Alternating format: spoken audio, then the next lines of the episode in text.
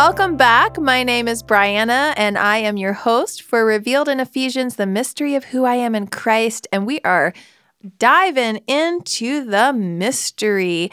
Um, I want to congratulate you if you discovered the mystery before I revealed it to you last um, session. Actually, the Holy Spirit revealed it to you, hopefully, before we got there.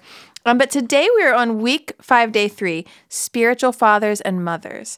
And I think this is such an important lesson as we're looking at what Paul um, has to say here in Ephesians 3 about himself and concerning the mystery of Christ.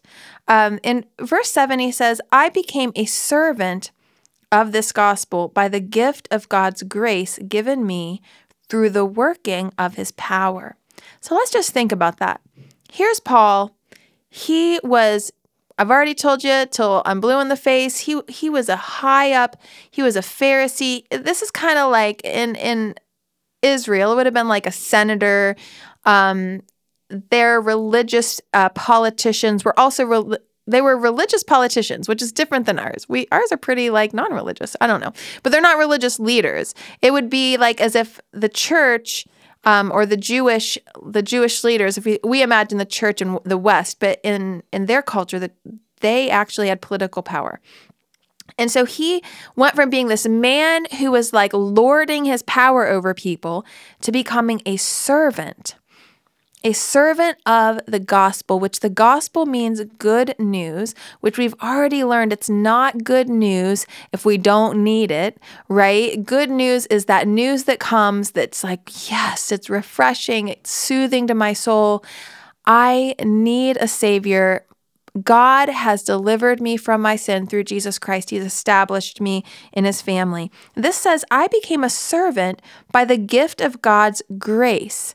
So Paul went from being this arrogant, um, power hungry, power thirsty leader to a man who considered him a servant, himself a servant and he's explaining his role. This is going to seem a little confusing, but his role as a spiritual leader and, and really setting the precedent because this is how all the apostles looked at themselves, all the leaders in the church. They looked at themselves as servants. Why? Because that's what Jesus did. Jesus, the Son of God, eternal, um, he wasn't created. Yes, his body um, was formed in Mary, but his spirit, the Spirit of God, was eternal before time began, the Alpha and the Omega, the beginning and the end, left his glories and his power to rescue us by taking on human flesh, being born in a barn, laid in a manger. I'm living a humble life with a poor carpenter as his father and walking and experiencing the pains of this earth, um, befriending human beings, seeing how ugly they were to him. Many people loved him, but still knowing that he had to die for the sins of the world. And that is how God leads. God is a leader that is a servant. God is the king that doesn't send us into battle and sits back on his throne and says, Oh, have fun, storm in the castle, or whatever, you know, like imagine Monty Python accent in there. That's not how God is. God is the one that's leading us into battle, our king. And Jesus even said, I don't consider you servants. He said, I consider you friends. So here is the ironic thing God, who is our king, creator, above all, I mean, he spoke the universe into existence. We're definitely like, comparatively speaking, like a little speck of dirt on his floor. You know, not worthy to, to as John the Baptist said, tie Jesus's shoelaces or tie his sandals. They didn't have like they didn't call him shoes. So they tie his sandals, and he became a he became a servant and he said, Not only am I your servant, but you're my friends. You're my family. I am taking those who were hostile against me. The Apostle Paul killed Jesus's followers. These were people that Jesus loved. These were Jesus's best friends. Stephen was stoned, and Paul was sitting there, like in approval, like nodding his head. That's right, that's right. But when God called Paul to be an apostle, he put him into a position of power. Now, Paul had power to raise the dead. Paul had power to cast out demons. Paul had power to heal the sick. I mean, Paul had the power we read in Acts 19 where he would perform extraordinary miracles. He could lay his hands on a handkerchief, pray over it. They would take the handkerchief across town, lay it on a sick kid. The kid who happened to be sick, it says in the scriptures, because he was demonically possessed, is delivered when this cloth is brought to him. He's set free and healed. That is crazy power. But guess what? Paul doesn't look at it like, I am the apostle, and you are the low little peons that I will step on if you don't obey me. But he probably didn't have a British accent because I don't think that there was even the English language back then. But, anyways, I digress. So, Paul s- says, I'm a servant. I am here as a servant and prisoner of the Lord. That is my position. Because why? Because I simply am saved by the grace of God. So, yes, God's given me power. Yes, God's given me authority because it says he's an apostle. An apostle, he has a huge responsibility before God to bring the word of God and the truth of the gospel to people, but he's not power hungry. He is, I want God's power working mightily in me as I am literally on my hands and knees, cleaning up the dirt people track in. You know what I'm saying? That is what he is doing. And he's saying, although, and then it says he's doing this through the working of God's power. How is this apostle serving like this? Through the working of God's power. Because it makes sense. If God is a servant leader and uses his power to serve, when someone is serving God and they're a true leader, they are going to have the power of God in them to serve in a way that blows people's minds. And so it says, although I am less than the least of God, all of the Lord's people. So here is someone who is perhaps one of the most powerful men in the early church.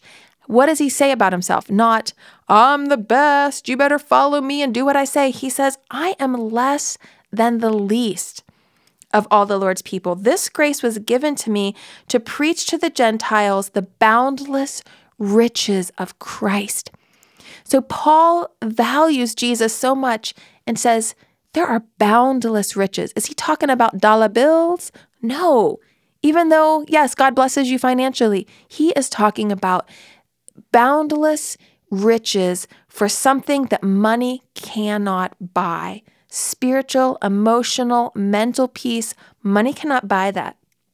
And to make plain to everyone the administration of this mystery, which for ages past was kept hidden in God who created all things.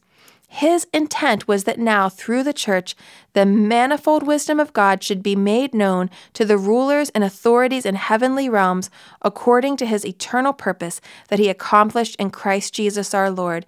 In him and through faith in him, we may approach God with freedom and confidence. I ask you, therefore, don't be discouraged because of my sufferings for you, which are your glory. So Paul's like, I am suffering for God. He was shipwrecked. He was beaten and left for dead. He spent a day and the night in the deep. He was attacked by wild animals. He was stoned. He was ridiculed. He was outcast. He, he lived completely destitute life for the Lord because he understood the value of eternity and the importance of living for God and teaching people about the power of Jesus Christ to rescue and save. He considered this more valuable than the highest position of authority in a nation. He was right to the top of the top, and he rejected it the same way Jesus rejected his power and authority. So, this is what a spiritual father or mother should look like. Who is a spiritual father or mother in your life? Who has impacted you with the gospel? Who has laid down their life for you and sacrificed for you? Do you know anyone? Who of you, who are you sacrificing for? Are you taking on the nature of a servant? Are you asking God to fill you with His Holy Spirit and power so that you can serve? Are you pouring yourself out? If you're not pouring yourself out, then God can't fill you back up. If you're full of yourself and you're lording it over people, that's not servant scriptural leadership. Pour yourself out, humble yourself before the Lord, and let the Lord fill you up and let the Lord empower you. God bless you. Enjoy your study today.